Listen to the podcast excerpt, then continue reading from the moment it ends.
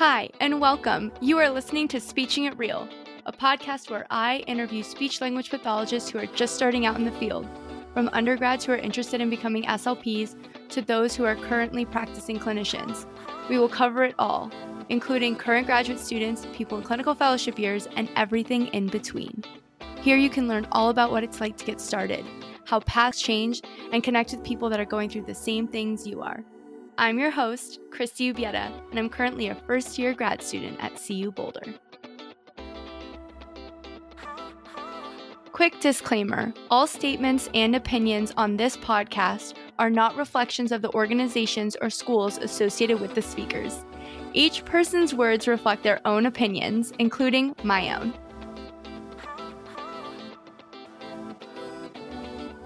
Hey guys, today we are joined by Allegra, she is a certified SLP in Colorado, California, Kansas, Massachusetts, North Carolina, and Texas. Allegra studied linguistics in undergrad at Duke University and received her master's degree in speech language pathology at CU Boulder. She made the decision to pursue a lifelong dream to start her own telepractice, specializing in the treatment of stuttering and speech sound disorders. Throughout the episode, Allegra mentions a variety of resources which can be found below in the show notes. Hi, everybody. Welcome back to Speeching It Real. Today I have Allegra on. She was recommended by one of our listeners. Allegra, why don't you tell us a little bit about yourself?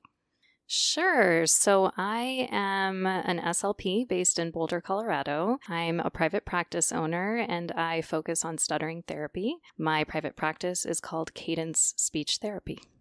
So, how did you get into the field? What brought you here? Yeah, I I get that question. I also get the question about how did you decide to focus on stuttering therapy if you don't stutter? So I guess I'll start with what brought me here. In 2005, I was living in Southern California. I was working at Western Digital Corporation as a product marketing specialist. And you and I chatted a little bit earlier about what our lives were like. And I was spending a lot of time, if you can just picture the movie office space. Picture sitting in bumper to bumper traffic on the 405 freeway and then spending all day in a cubicle at the age of 24. So that was my life. And I knew that it's not what I wanted to do for the rest of my life. So, working in a big Fortune 500 company, you're just one of many. And I didn't come home at the end of the day really feeling like I understood my purpose mm-hmm. at work. I didn't really know what I had contributed. And I felt like if I didn't show up, the world would just keep spinning and the company would go on. And yeah, I wasn't, I didn't feel like I mattered that much. And I really wanted to do something ideally that would help others. And my undergraduate degree was in linguistics. So I thought about what could I do where I would be working more directly one on one with people, hopefully making a positive impact in their lives. And I guess for some reason, I felt that linguistics and speech therapy were connected. I never had speech therapy myself as a child, so I didn't know much about it. But I liked the idea of how I'd be working with people, helping people. And it felt like language and speech are such an integral part of our human experience. I could only really imagine what it would be like if we had communication challenges. So I got a US News and World Report Best Graduate Schools Edition. I looked at the top 20 schools and shared that with my partner at the time and said, Where are you willing to move? And he said, Boulder. And that's it. wow. Just Boulder. So I applied to CU and came out and had one of the first meetings I had at CU when I was a prospective student was with Professor Peter Ramig, who was the head of the stuttering department at that time. And he was a really, really well known SLP researcher in our field. And I was instantly intrigued with stuttering therapy. I I felt a connection to stuttering therapy. I'm happy to get into more of that later. And also just the way that the therapy has such a strong counseling component, which I was also very interested in. And got into the program, packed up my things, moved here in 2005, and I've been here ever since, so 18 years. Did you ever have an interest in any other areas of the field, any other settings or populations? Yes, I do also work a lot with speech sound disorders. Mhm. And I also am very interested in accent modification. Uh, interestingly enough, we when I was a student, we did not get any training in accent modification. So this is something that I became very interested in because I just love meeting people from other countries. I really enjoy learning about other cultures. I have a musical background. I don't know if you know that. I'm a professional musician and I've been a violinist since I was three years old and I still play professionally. And I feel like I really enjoy the process of kind of parsing out those speech sounds Mhm. and figuring out which phonological processes are involved or which sound substitutions are happening. I, I just really like that kind of like nitpicky the sound aspect of of that niche. So I do enjoy accent mod and speech sound as well. Do you ever pull elements from melodic intonation therapy?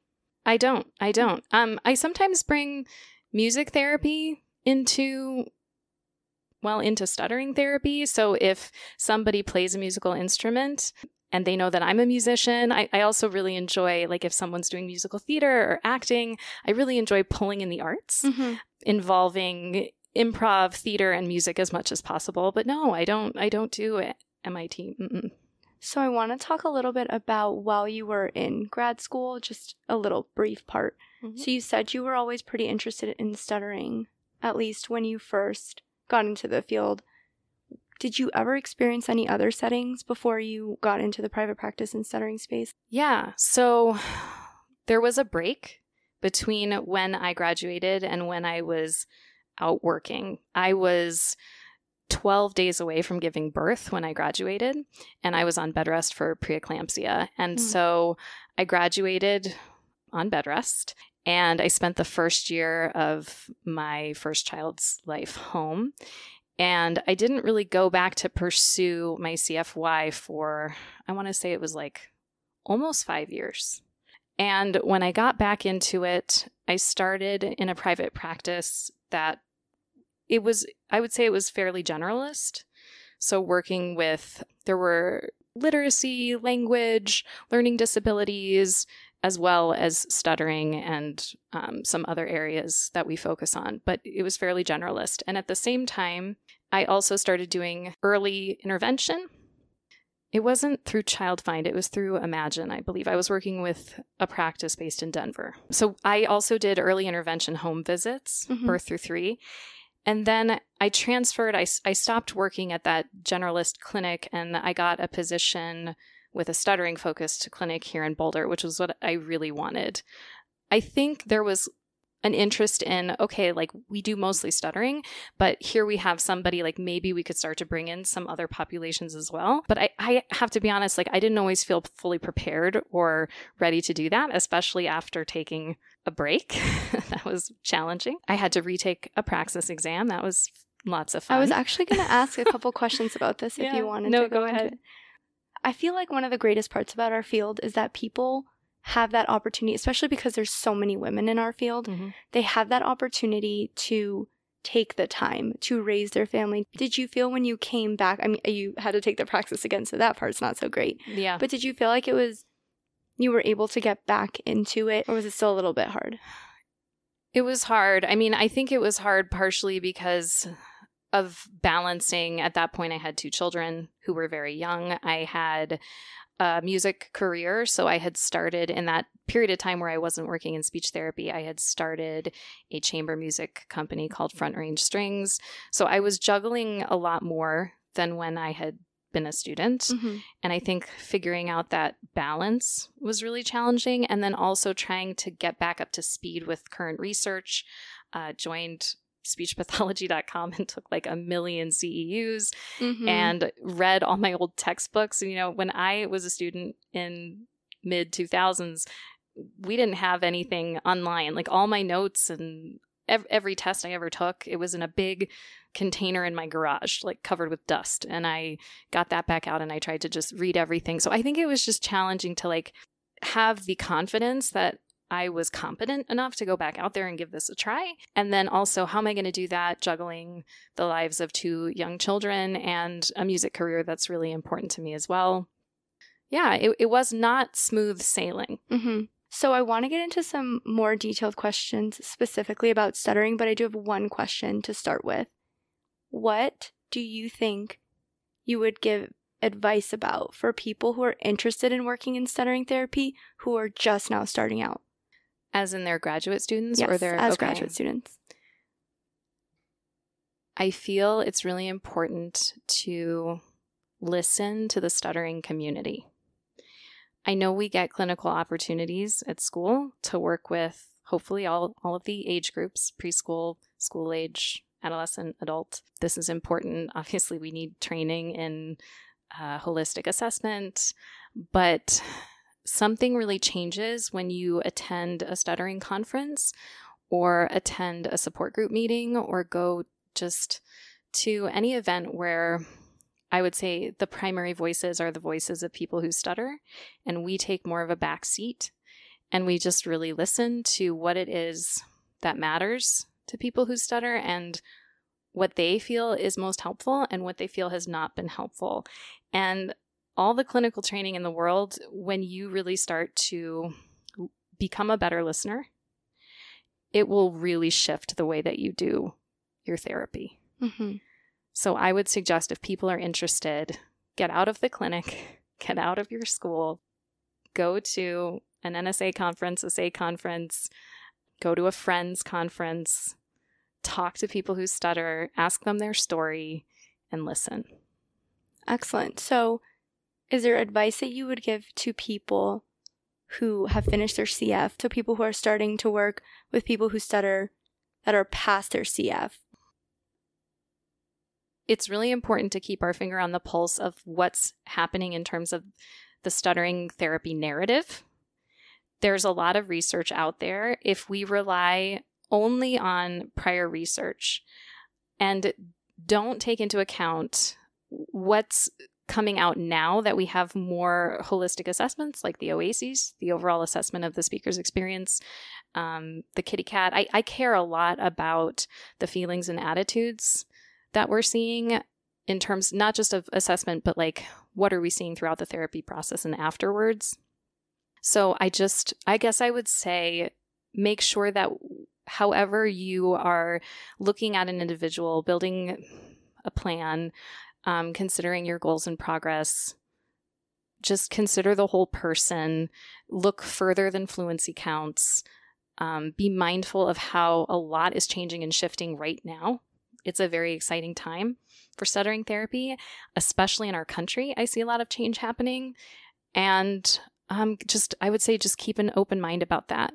And yeah, don't don't get boxed in by any sort of like fluency metrics that you're supposed to attain because I don't really think this this can apply when we look at how is a person feeling about their lived experience as a person who stutters.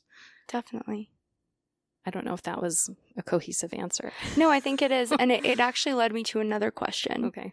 People who are afraid to work with people who stutter or mm. people who just do not think that is going to be their population, mm. especially in grad school. What do you think they should be thinking about and considering? Obviously, mm. you got to just try it, right? Oh, but yeah. but it is kind of scary, especially because as you you had mentioned before, as a person who does not stutter, how do you decide to get into this? Mm-hmm. And further, how do you make sure that you're well educated to do this? Mm-hmm. What do you su- oh, whoops. what do you suggest for people who are just scared of it, mm-hmm. especially in the grad school population? Yeah, I feel like that was a two part question. The first part being, um, what do you recommend for people who are feeling a little nervous or intimidated by stuttering? And the other one being about, like, when we're people who don't stutter, maybe how do we fit into this? Mm-hmm. Um, so, the first part about what if you're feeling intimidated or a little nervous about working with people who stutter? There is no population that I love more. I mean, I, I, don't know if I'm allowed to say that, but I love people who stutter. They're, um, and I'm, I do not mean to generalize. People who stutter have different personalities. They are different people, just like we are all different people. But um, again, I think I just really enjoy the storytelling counseling aspect of them bringing me up to speed on what's been going on in their lives. And what I can say to people who are maybe feeling intimidated is bathe yourself in stuttering voices. Just desensitize yourself to that feeling of, I don't know how to react, or how am I going to feel if someone is stuttering severely or strongly? We're kind of moving away from these terms too. So, mm-hmm. how am I going to manage that? Um, the the more you listen, the more comfortable it becomes. So, I was talking to someone, one of my adult clients, the other day, and we did an exercise where he was teaching me how to stutter like him. So he was explaining to me what I needed to do to sound just like him for my stuttering pattern, my voluntary modeled stuttering pattern to sound just like his. And then at the end, I attempted it and he kind of let me know if I got it or if I didn't quite get it or what I needed to modify. And at the end of this exercise, he said to me, I really loved teaching you about how I stutter. I really enjoyed that. That felt really great but it was really hard to listen to you stutter. And he said, and for the same reason, I feel really uncomfortable when I go to stuttering support groups. I have a really hard time listening to people who stutter because it's like holding up this mirror, this part of, and I would say he identifies more as a covert stutterer, which mm-hmm. is somebody who is kind of masking and hiding more of the overt stuttering behaviors of repetitions, prolongations, and blocks. So, not everyone in his life knows that he stutters. And he said, When I hear people stutter at a stuttering support group meeting, I just get very uncomfortable. And it's like someone's holding up this mirror, and I wonder, is that what I sound like? And so, we talked about just the importance of desensitizing yourself to listening more to stuttering voices, to being in the room with more people who stutter. Because the more you bathe yourself in that, the more we all become desensitized, and it just becomes like this one piece of all the other things that are happening within a conversation where we're really connecting and talking and sharing. And you just get used to that. We need to desensitize ourselves to stuttering as much as people who stutter need to de- desensitize themselves to stuttering because we don't get to hear it that often. Mm-hmm. And anything we're not exposed to that often can be a little intimidating or scary at first. But when it becomes something that you hear all the time, or you know that you're just used to hearing in conversation you're you're just like okay that's great. Like now i'm really just focused on the person's message. Absolutely. Yeah. So i would say that's why i think it's so important to go to stuttering meetings and conferences and just be together with the stuttering community and then there was a second part. Please remind me the second part of this question. Oh, voices of those of us who don't stutter. Mm-hmm. Where do we belong in this picture? Mm-hmm. I so I get this a lot. I, I get the question, why did you focus on stuttering therapy if you're not a person who stutters? And do we even belong in a clinical space with people who stutter if we don't stutter ourselves? So I get these two questions a lot. Mm-hmm. So I'm going to address them. So the first one, why did I get into this? I've already mentioned that I I tend to love people who stutter and I don't mean to generalize. I so so the first part of the question is how did I get into this? Not being a person who stutters. I as you can probably hear in my voice, am someone who deals with a great amount of anxiety, generalized anxiety throughout my life. This is again not related to stuttering. As we know, you can be an anxious kind of person and stutter, or not anxious at all and be a person who stutters. These are not related. But I had a lot of experiences in my life where anxiety had a negative impact, where I avoided things I was scared of, especially as a musician. Things that were really important that I looked back and felt really regretful about. Um, like not trying out for, for a concerto competition or not taking an audition or not wanting to get on stage because I just felt really terrified. And in working with people who stutter throughout grad school and beyond, I noticed how avoidance played such a huge role in their process, in their therapeutic process as well. What have I been avoiding because I stutter? And how do we confront things that we're scared of? And how do we identify targets that we know are important, that we need to do, but that we feel like we can't? Because it's just so overwhelming and scary. And as I was supporting clients in, in this journey of like doing things that were really scary, I started to be a little braver myself. And I really felt this was a very human bridge that was built where I'm asking you to confront this thing that you have not wanted to look in the face, or I, I don't want to get up there and the worst possible thing is going to happen and I'm not going to be able to talk or I'm going to get a terrible look or I'm going to get laughed at or someone's going to say something um, that reminds me of this traumatic experience I had as a kid and how we just support each other through that and realize we can get to the other side and we're so much stronger when we do. And I just felt myself going right along with them on that journey mm. and being willing to do things that terrified me because I saw that they were doing things that terrified them. So I kind of selfishly feel that I have gotten a lot out of working with people who stutter. I didn't know that going into it, but I just you know, and I was thinking about this. I think a lot of grad students too may pick a niche that they kind of identify with themselves. Like maybe if they grew up with dyslexia or um, ADHD, like they really want to help those populations and they feel that they have some of that personal experience. I didn't have anything like that, but I would just sit in a room with people who stutter and I would just see myself in them. Hmm. I don't even know if that's fair to say, but but I felt that personal connection. Yeah. And I definitely felt that I was gaining so much from my time um, with people who stutter. So that's kind of why I think I really leaned into it and gravitated towards it. And then in terms of why does our voice belong here in this picture if we don't stutter? I think it's a really important question. And I've had a couple conversations with people who stutter where I felt like maybe I don't belong. And they convinced me, no, you do. So, one was I had a new adult client come in, and he was sharing with me that he had never had a speech therapist who stutters in his life. And he was coming back after a period of time.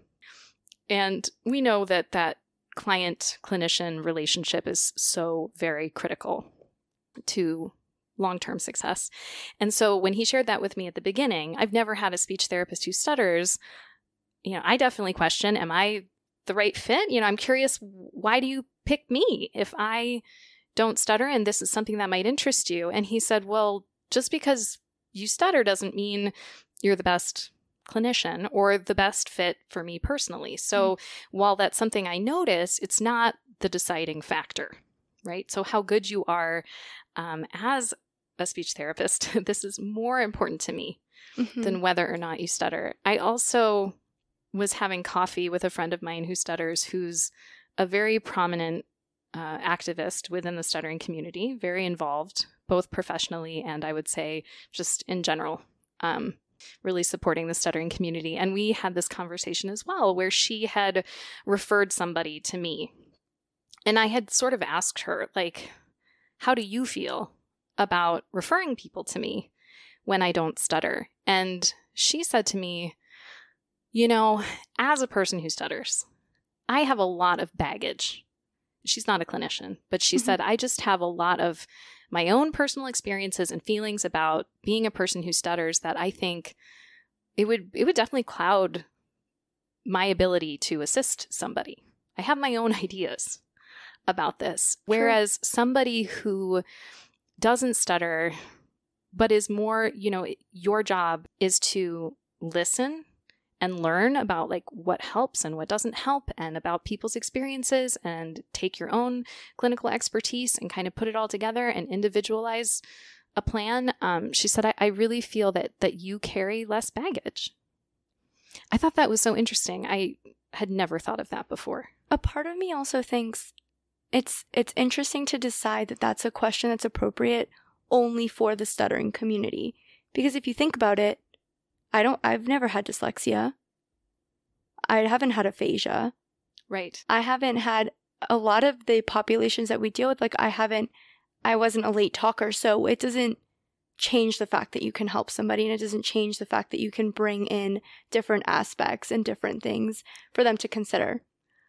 It's interesting yes. that this is a question though for this particular It is interesting, but I feel like there's a reason for it. Absolutely. Because the stuttering experience is such a unique experience. Mm-hmm. If I see somebody out on the street and I'm chatting with them there's a very strong likelihood that I have no idea that they have dyslexia or ADHD or even anxiety or any of the other myriad of things that they may have mm-hmm. been diagnosed with in the past. But as soon as that person goes to speak and they stutter, it's out there. Mm-hmm.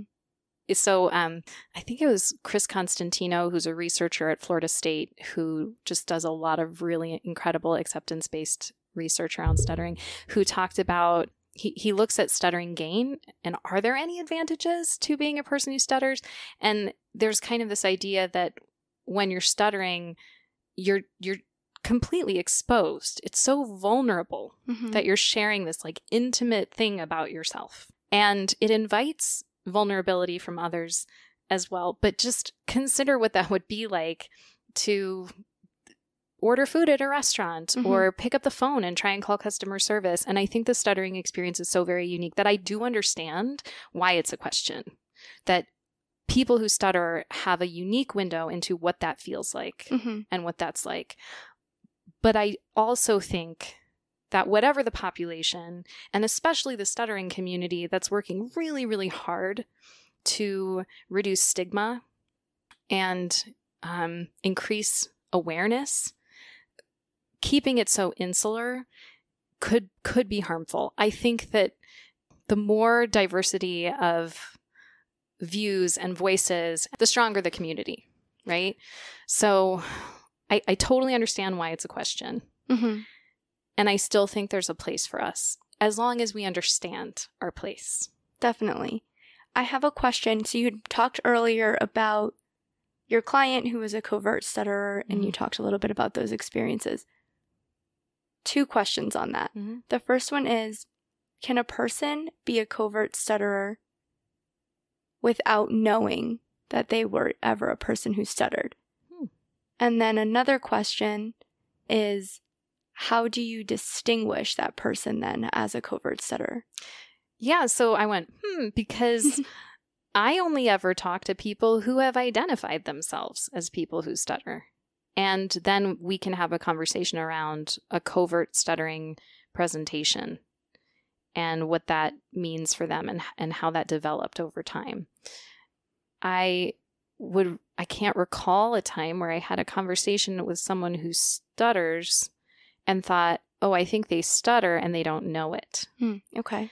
I have had parents, for example, say, "I don't think my child stutters." he thinks he stutters, or she thinks that she stutters, or she's feeling scared to speak. And maybe, I don't know, mm. we were told that it could be stuttering, but I'm not sure. It doesn't sound like stuttering to me. So I've had some questions. I've also had a lot of people who identify as covert stutterers say, I don't, I either I've had a speech therapist tell me I don't really stutter because I didn't have any of those core behaviors of stuttering in our initial assessment. They told me I don't stutter. Or I've had friends who stutter who say, Gosh, I really would like to go be part of this stuttering group meeting, but I'm not sure if I belong or if people will feel annoyed at my presence because I don't exactly sound like I stutter. Mm.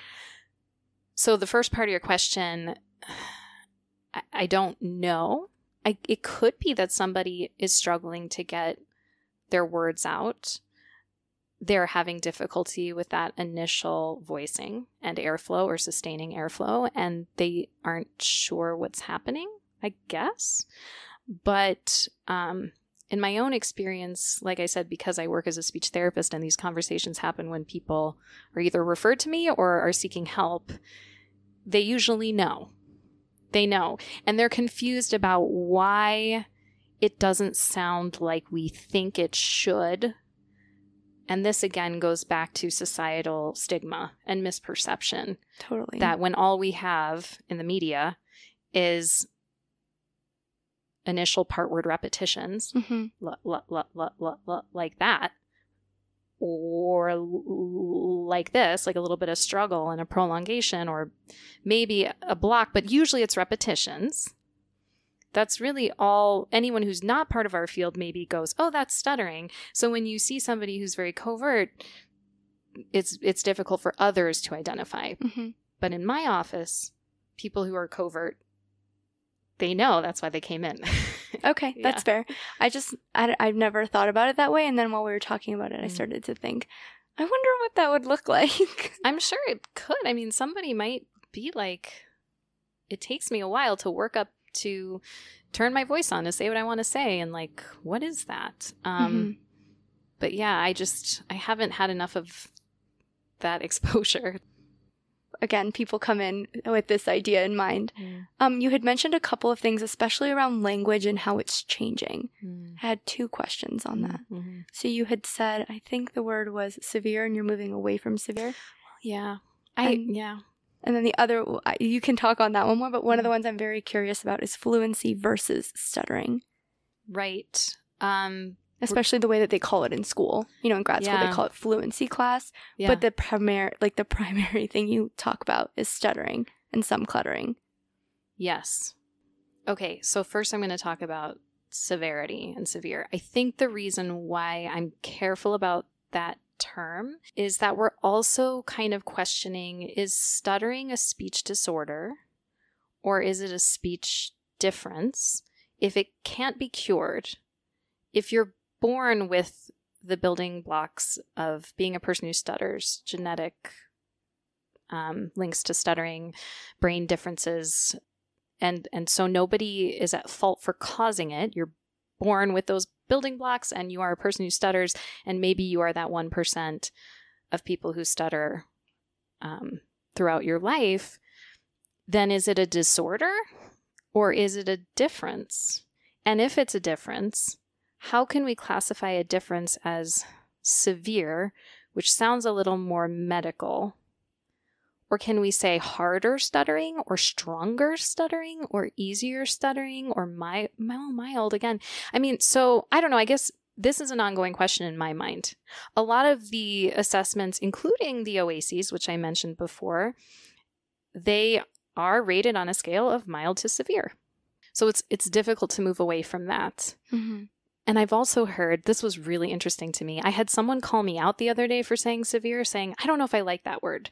Maybe we could use a different word. And I was like, okay, well, I will defer to what word you feel is most representative or, you know, that you feel most comfortable with. Mhm. I have also listened to John Hendrickson, who's the author of Life on Delay. I would say he's also just doing really incredible work um, as an activist for the stuttering community right now um, just through his incredible writing and the national tour he did when his book was released. And he told a story. I don't know if I actually heard it during his book release because he was here in Denver. I also heard him on a podcast called Mile High Stash. And it was an incredible podcast episode. That's a music podcast, but um, the person who is the moderator of that podcast, Adam Perry, is a person who stutters, and he was really influenced by John Hendrickson's work, and so he brought John Hendrickson on. So there's a great, great podcast episode on totally unexpectedly on Mile High Stash.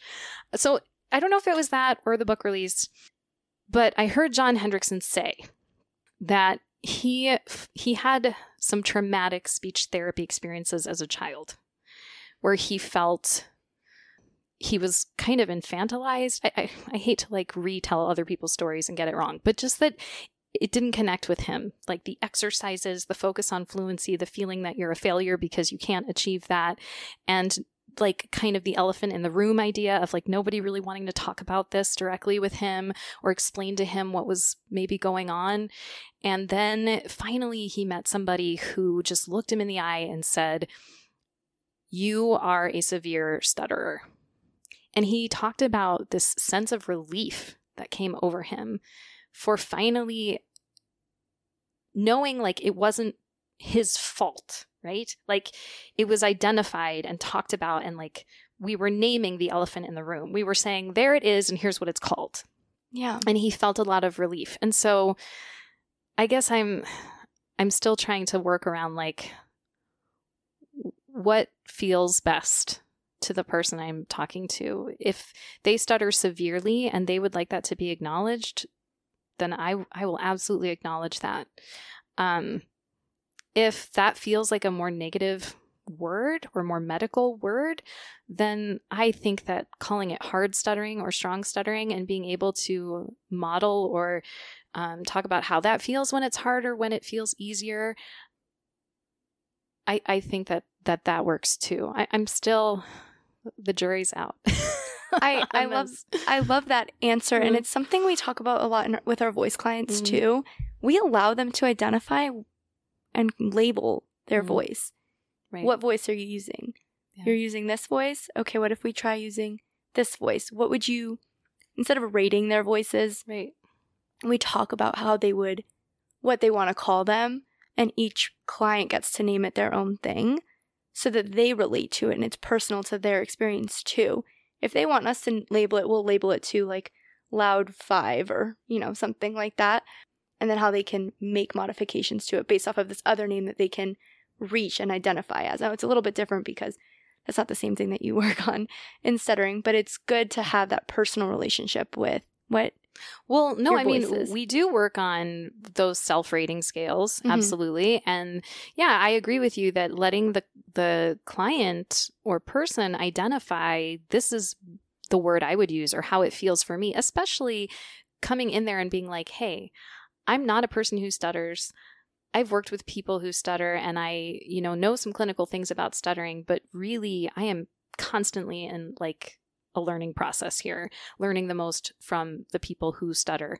Um, yeah, I think letting them come up with the words and the vocabulary is great. There was another part of that question before the severity one, by the way. Oh, it was fluency versus stutter. fluency stuttering. versus stutter Mhm. Yeah, uh, we are definitely starting to feel negatively about the F word, you know, as, it- as it's called. take on Um, its own new new connotation for the F word. well, because fluency just kind of indirectly places a value on fluency. I agree with that. Um, all of us have some degree of disfluency, not stuttering, but typical disfluency.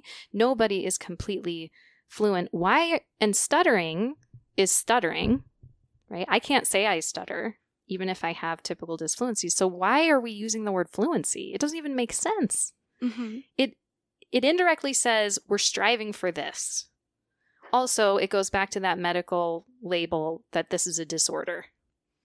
Because you stutter, you have a fluency disorder. hmm Well, if I stutter and I'm going to stutter, then it would be normal for me to stutter. Um, I will have moments of fluency and disfluency and stuttering. And why can we just not call it stuttering? Why can we just not use the word? And as somebody I really, really respect said recently, um, just again, this goes back to the importance of vocabulary and what are we, what are we celebrating in terms of progress? Like, what are we saying about stuttering if we're using fluency in the room when we're ta- when we're doing stuttering therapy? She talked about how the best speech therapist she ever worked with never celebrated fluency. Never, I mean, you never got a gold star for fluency hmm in her speech room. It was, we're going to celebrate stuttering because that's your voice. hmm And we're going to celebrate every moment that you went out and did that scary thing and stuttered. Mm. And we're going to talk about how did it feel? Was it hard? How did we react to it? Um, but we're going to celebrate all of it. We're going to go ahead and celebrate the stutter. And I, so yeah, I, I really don't like the word fluency. I'm not sure where it belongs right now. Yeah. I think a lot of the ways that you're talking about stuttering, I see why you'd be interested in accent modification now that I'm thinking about it. Yeah. Um, because there's a lot of these elements and language used around it that are so important to the experience Right. and the way that you're using language again to identify that experience and to make it relatable for the person who's having it and then to destigmatize is great also in the accent modification community. Right. We know that accent modification is not a disorder, Correct. that it's a difference. Mhm. Absolutely. And right, why would stuttering be any Any different. different? Actually, when we first started in my head, I was thinking that. I was thinking, I don't know why we consider stuttering to be different than an accent in the sense that it's not some it's something I actually like love when somebody has an accent and I love that that's carrying this language, this experience, this heritage, this culture, whatever it is that it comes with there is a reason for it. And I hate the idea of like pulling that apart from who the person is. And I feel the same way about stuttering. I don't want to pull that away from who the person is. Like it's not necessarily who you are, and it's it is a part of you, but it's also a beautiful part of you. And there's other things that make you unique, but it's a part of who also makes you unique, just like everything else in life. There's these pieces of you that can be cherished and can be loved and should be accepted. Right. So, why do we work on accent modification? Mm-hmm. And it's when there is this negative life impact where maybe a promotion's being withheld or Yeah. an employer feels that you shouldn't have a client facing role or give presentations. Maybe it's hard for you to be understood. And so there's this communication obstacle. And that's what, why we're working on it, not Yep. because we're trying to take away your accent. Absolutely. And it's very similar with stuttering. We can't cure it. If I if I put the focus on fluency and our metric is let's see how fluent you can be, it's very easy to become covert and to use secondary behaviors and filler words and you can pass the fluency assessment, but now you've just gone underground and there's all this struggle and tension happening beneath the surface and you are doing mental gymnastics to try and get out what you want to say. It's not I haven't helped you. And there's all this fear. hmm I have to make it sound this way, or people are going to think less of me. Um, so, just like with accent modification, similar to stuttering, how do we find our real voice? And also have a new, neutral impact, right? No negative impact. My husband is French and he has a very strong accent. Maybe this is part of why I'm interested in accent modification. And I do share with people because they'll go, you know, it's so infuriating to sit at a restaurant, order food, and have somebody look at you or just go, what? Or, you know, just always have to deal with these reactions. And um, I understand from my husband's perspective, this happens all the time for him too. He'll order something, and this is one thing we talked about. We're like, are they judging the stuttering or the accent? Or is there a cognitive process happening where they're instead of being able to focus on your message, what did you say? What did you ask for? They're just identifying, oh, that was different. That was different than I expected. hmm And I got thrown off by that. And now I'm processing it. And now I've recognized it and I'm ready to ask you again because we'll go out and he'll order, he has a hard time saying ours, like burger or margarita with a very French Mm-hmm. accent. And then instantly they'll go, What? And he'll kind of roll his eyes and say it again. And then there's inevitably a, Where are you from? Which he also hates. And it's again, just like stuttering, this thing that like you cannot hide this. You Yeah. know, you are going to have to deal with this. So, so how do we work on that? You know, we work on advocacy. We work on um, self disclosure. We work on neutral responses to these kinds of triggering reactions from listeners. Yeah. No Yeah. one, just on that note, because this is my own tangent that drives me crazy. Okay. Whenever somebody says, Where are you from? Mm. no one's asking Florida, Colorado, Texas. No, that's not what people are asking. Mm. They're asking you where your family's from because Mm. they are always targeting those roots because for some Mm. reason you're different. They're not Mm. asking what state you're from. They're not asking what city you're from. That's never where the question's coming from. Well, that's interesting. So you think when people ask, where are you from, hmm they're making a judgment about like where you grew up? Yes. Like even if it is about, oh, you have a southern accent, where are you from? hmm Because you're different than where you are right now. It's going to help me build my understanding of you to Mhm. know where you're from. See, I don't I, I do hear that. I'm sure I'm sure that is true that we have that unconscious like need to know that and a bias about where people are from regionally. But I also think when people have a foreign accent, there's a, just a lot of genuine curiosity that they can't contain. Mhm. Where they think I think I know where that accent is from, but do I? And I kind of want to I don't I don't know if they're going Oh, and because I know you're from France, I have a lot of preconceived ideas about French people. They probably do, but I also think there is there is some genuine curiosity. And this is also, by the way, something that I try and work with clients about is like you're going to get a range of reactions. And there will be some really wonderful allies who know how to just be completely neutral. And there will be some people who really don't know the right thing to do. Oh, wow. I have stories about that Oh, yeah. um, I'm going to tell you a story because when we were working on self advocacy in these moments where we're confronted with like the wrong responses, the ones that really just make it difficult to go on about your day. So, someone I had mentioned previous previously in this conversation, but I didn't mention her name.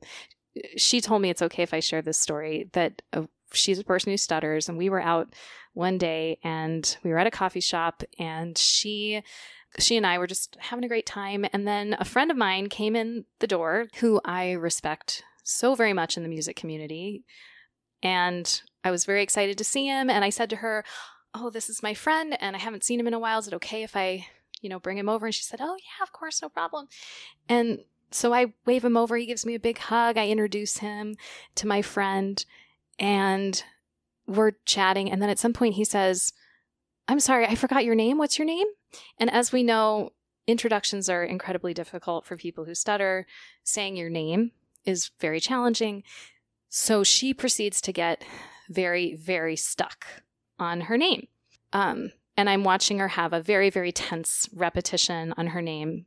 And so she was very stuck on that j, j, mm-hmm. j, j, and she's maintaining eye contact. She's looking very comfortable, but it's a hard repetition. And she's working through it. And he does everything wrong in this instant. He is, he starts to interrupt her and gets her name Joni, Jacqueline, oh, no. Jessica. Oh my god. And she's just, yeah. And that's me over there oh, with man. my hand on my head going, what do I do? Like, this is the, I've brought this person over. He's being just horrible in his response right now. Um, and she was like cool as a cucumber. She's just working through it, working through it. And then he says, at some point, she's still working through it. It's taking a while. He says, Oh, Jenny. And then she keeps going, Jenny. And he said, got even worse. Oh no. Thanks for the hints.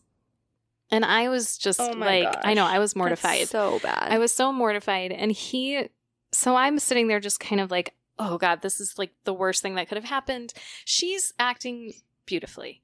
He leaves, and I just like, yeah, head in my hands. I'm like, oh, Jenny, I'm so sorry. I am just horrified by the way that he handled that. And she kind of looked at me and she's like, okay, I deal with that multiple times a day.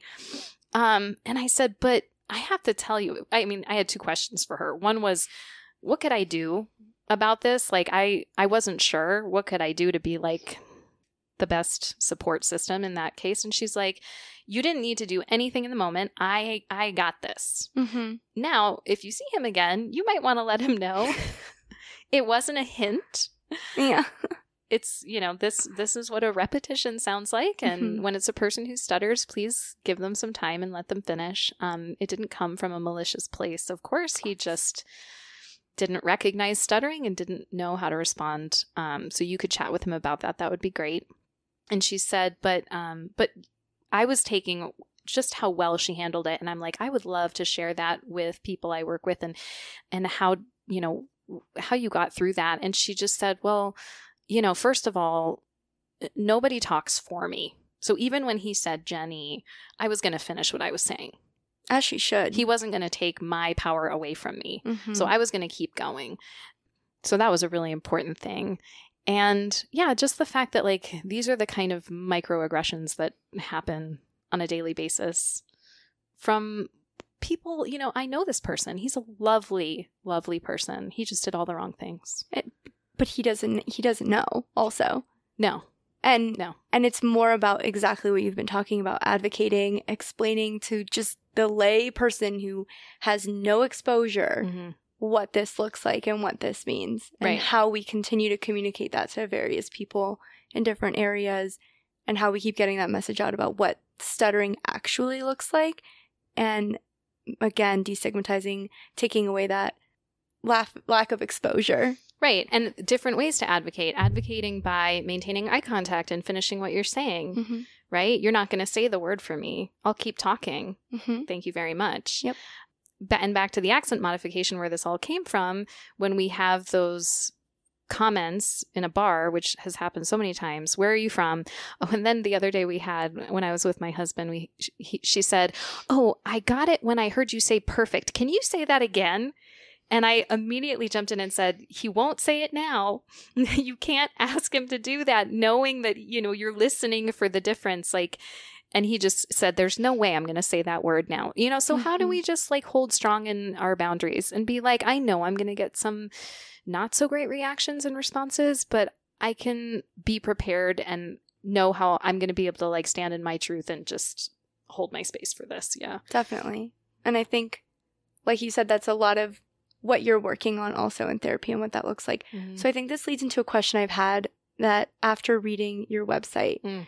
I there was a quote that you had mm-hmm. specifically, and I want to get into a little bit. It was oh, sure. that you guys break down misconceptions about stuttering and help your clients break free from self stigma so they can confidently re engage with their lives. Oh. What? I want to know what that looks like in the therapy room, but more than that, I want to know what are some of the misconceptions. Because it kind of comes from the conversation we just had in that experience that are most harmful. So, what are those common misconceptions, and how can we break some of those down to be less harmful? Well, there's a lot. like, where do I start?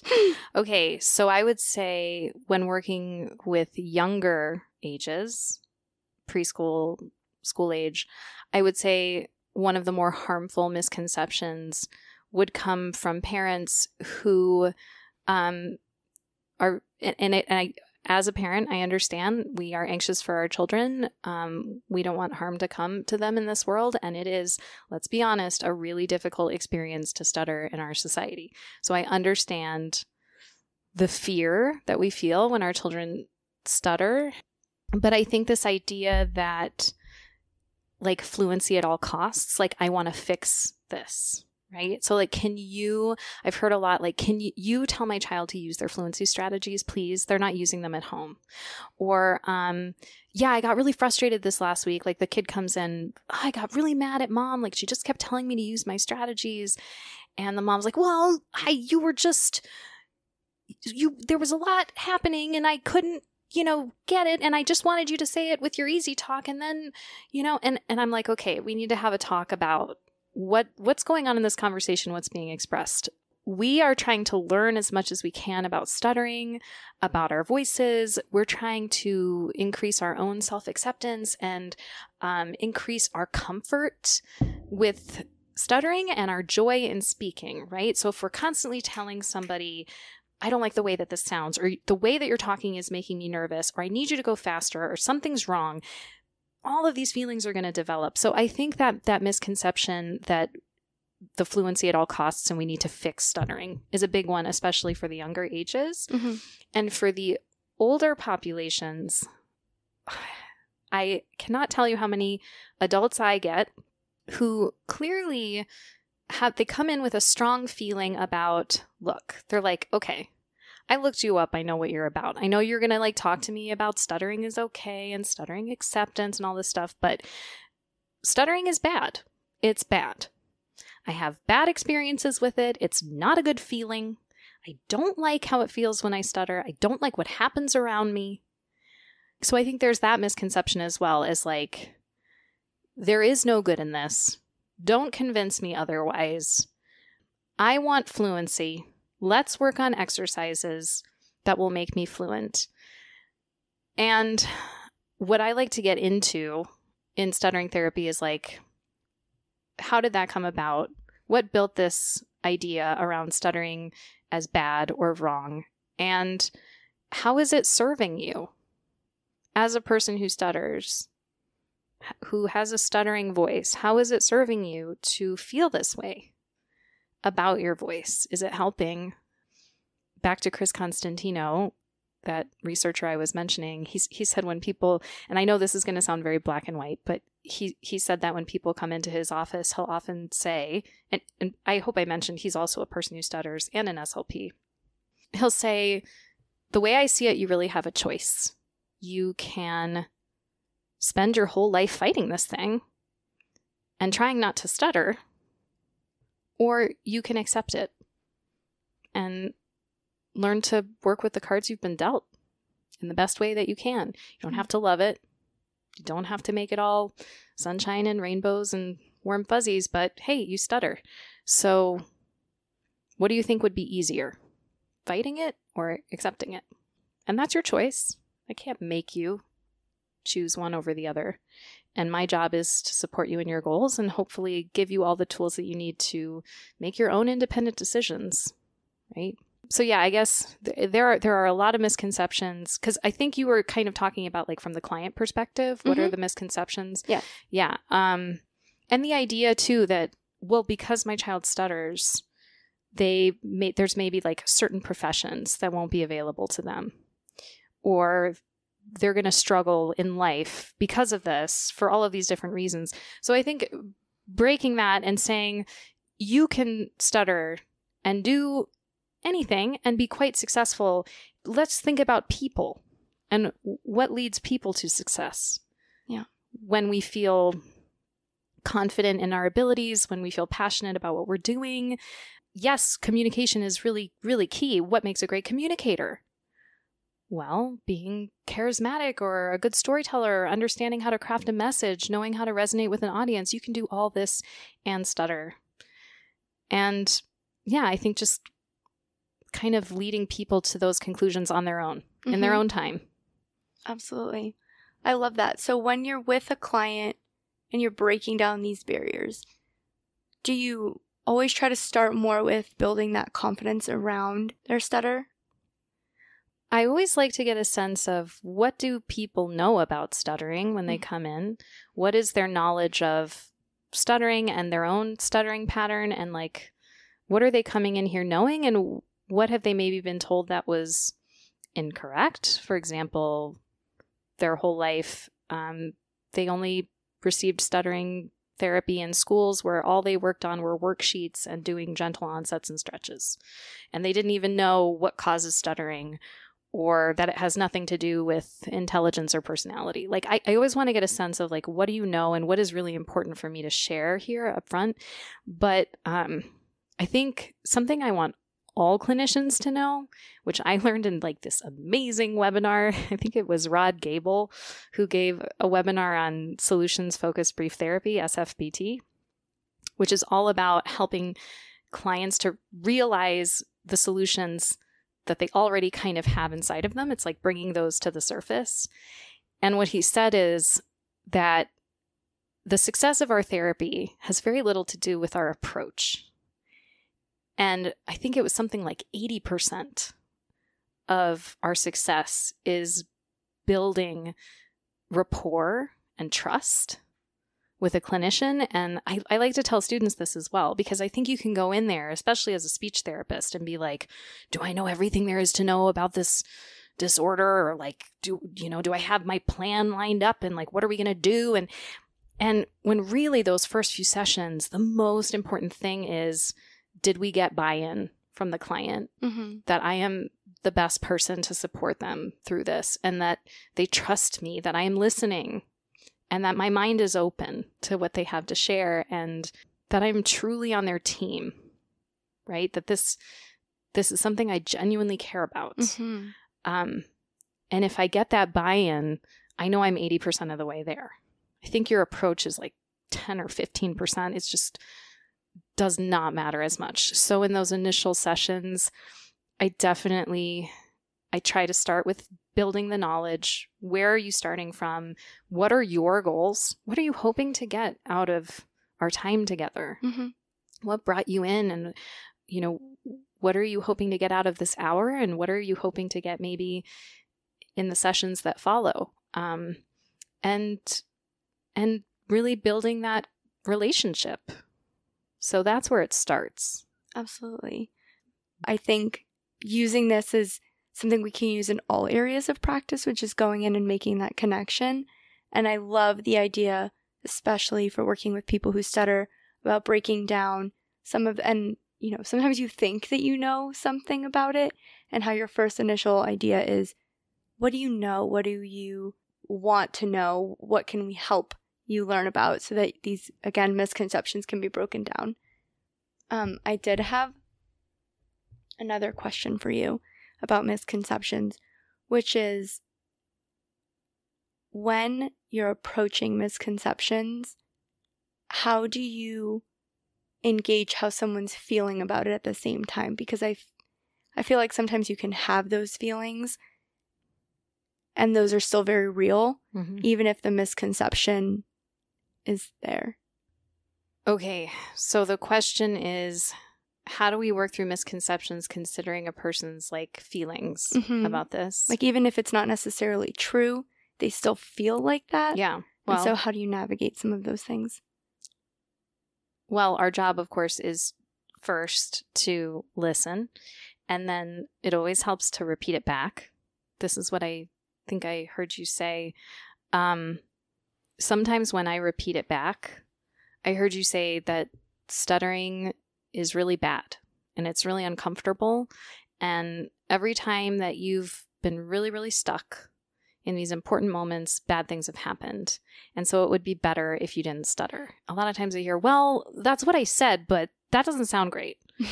okay. Um, can, can you help me reframe that? Like, can you just maybe share a little bit more about that?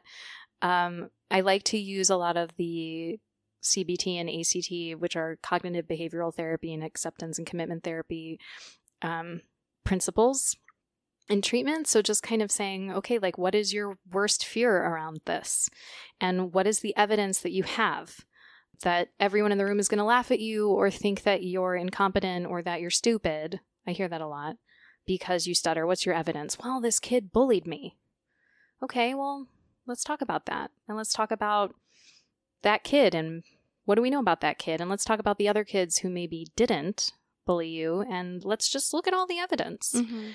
And what if we work through some of these scenarios and like, can you picture a different outcome and what might that be? Or like, maybe I understand that like this felt really awful, but realistically, if we just map out what happened, is this what happened?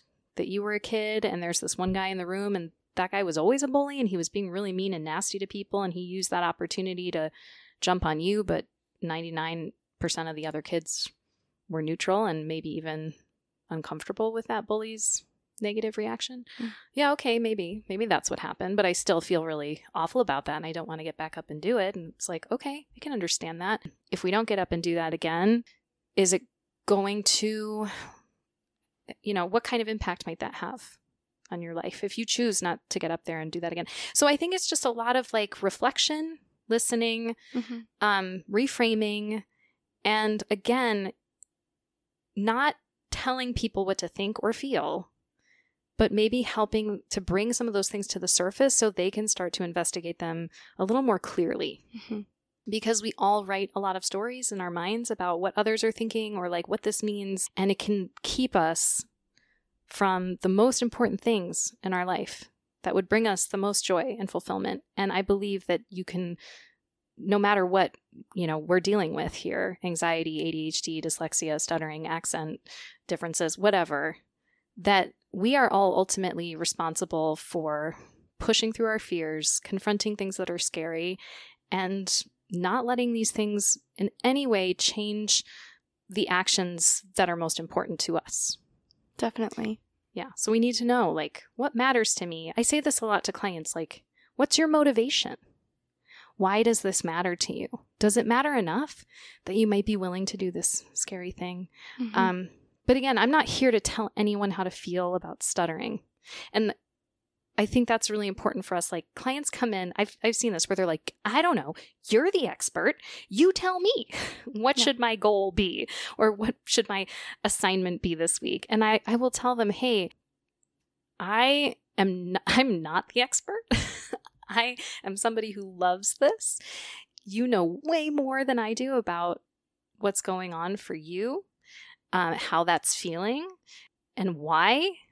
I I will tell you at the end of our session everything I heard and everything that sounds like it might be impactful based on what you shared with me. But ultimately, I want you to choose something that feels really important. When we select those targets, it's not because I'm an expert and I'm telling you to do this. It's because it's something that you really want to do and need to do. And whatever your fear of what's going to happen when you try this thing, like it's so important to you that you're going to be willing to bust down that door and do it. Love that. That's great. Do you take on CFs? I get a lot of requests, but so I'll be honest, I don't feel well set up to support a CF because okay. I run a part time practice. I work out of my home. I have a home office. I mostly do virtual therapy right now. I have six state licenses and I'm seeing a lot of clients virtually. Mm-hmm. And I just don't have the hours to support what a CF needs. Observations are always um, welcome and okay as long as you know we follow all the protocols. But yeah. Okay. do you fine. do you get to do? I know that you were able to do a stuttering camp mm-hmm. through mm-hmm. CU. Mm-hmm. Do you offer mentorship opportunities just because of your your unique setup, your your passion for this, just opportunities to keep talking about working with people who stutter? Yeah, the mentorship opportunity I, I offer to anybody who reach out people reach out and they say, "Can you take an intern? Are you taking employees? Can I work?" You know, and I think because so many people do love this area and they're mm-hmm. like, oh, you're doing exactly what I'd love to do. I would love to have a private practice and be fluency focused or, you know, and I'll say stuttering focused. Anyway, yeah. And and my response is always, I'm so sorry. I'm not really set up for that as a solo practitioner working out of my home right now. However, I am very open to any questions, any meetings, any, like, I'm happy to let you know, oh, yeah, I'm going to this conference or this group meeting and, like, you should come. Or I'm going to be at this event and, hey, if you're in town, it would I'd love to meet with you there or grab coffee sometime. Or, I mean, people are welcome to email me mm-hmm. anytime. So I'm always open to communication, answering questions, and, and even connecting people with other SLPs who maybe are working in larger clinics or have the ability to take on interns and CFs. Yeah. So you also, just because I want to know where all your wealth of knowledge comes from, also, you have your website, which I will definitely link below in the show notes. What other resources do you want to put out there for people to look into? Gosh, there's a, there's a lot of really great stuff. I started this blog called the Cadence Speech Blog. The focus of that blog being to really share the stories of people who stutter. It's less clinical, although there is clinical information that gets woven in through people's experiences, but it just really highlights the stories of people who stutter and things that they've learned throughout their journey. And um, I definitely welcome people to go look through those profiles and those articles on the Cadence Speech blog. When it comes to more clinical blogs like stuttering therapy resources, STR, they're fantastic. Um, they have a lot of great stuff on there about assessment and atypical disfluencies and like some other things that we just didn't get into. Katie Gore with Speech IRL has done some really, really great work on her blog as well the ISAD website, the International Stuttering Awareness Day website, has a wealth of resources, essays, poems. Um, there's there's stuff from professionals in our field, and there's also a lot from just voices of people who stutter. There, there are just so many national organizations doing really incredible work. Obviously, you've got the Stuttering Foundation, you've got NSA, the National Stuttering Association, you've got SAY, Stuttering Association for the Young. Um, so I think on my website, I link to a lot of these kinds of national org website friends. Of course, it cannot cannot miss mentioning friends because they do such great work. Yeah, so so I would say if you're like brand new to this and you're wondering kind of where to start, I would love for you to check out my blog. I'd love for you to check out STR's blog, Speech IRL, because Katie Gore is incredible. Um, the national orgs are fantastic. Oh, go look up John Hendrickson and the work he's been doing. His book, Life on Delay, is just gorgeous. And um, Christopher Anderson released a book this last year. All about uh, it was really about his experience in the avoidance reduction therapy group led by Vivian Sisskin, who's an SLP. I believe she's based in Maryland, and he wrote a book called Every Waking Moment and that's on Amazon. And that one has a lot more um, kind of clinical information. Even though Christopher is not an SLP, he really gets into it with what is avoidance reduction therapy and how it really helped him. So those are definitely books I would recommend. Great, and I will. no, that's good. That's good because I can link all of it in the show notes okay. for people who are interested and want to find somewhere to start. Like this is all great resources because also they can find out which one is easiest to navigate to start with too. So we always wrap up our podcast with a fun question. which is what is your favorite book, TV series, or movie Oh that you just grab when you need a mood boost? okay, I'm gonna go TV series because um probably Fleabag is like the most just perfect TV series of all time. Mhm. So I just can't pick a movie or a book. I do have a book that I love, but I'm gonna I'm just gonna go Fleabag on this. Okay, I love that. And then lastly, where can all of our listeners find you where they can follow along, reach out to you, any information you want to share? Yeah, sure. Uh, you can visit my website at uh, cadencespeech.com or you can email me at allegra at cadencespeech.com. Great, and all of that will be also linked in the show notes. Allegra, thank you so much for coming on. I think this was so great. I think there's so much people are going to learn from this. But thank you so, so much. Thank you. And everyone, we will catch you next week. Thank you, Christy. Thank you. Thank you all so much for listening to Speeching It Real. You can contact me anytime at speechingitreal at gmail.com. Come to me with any questions you want answered, people you'd like me to interview, or any suggestions.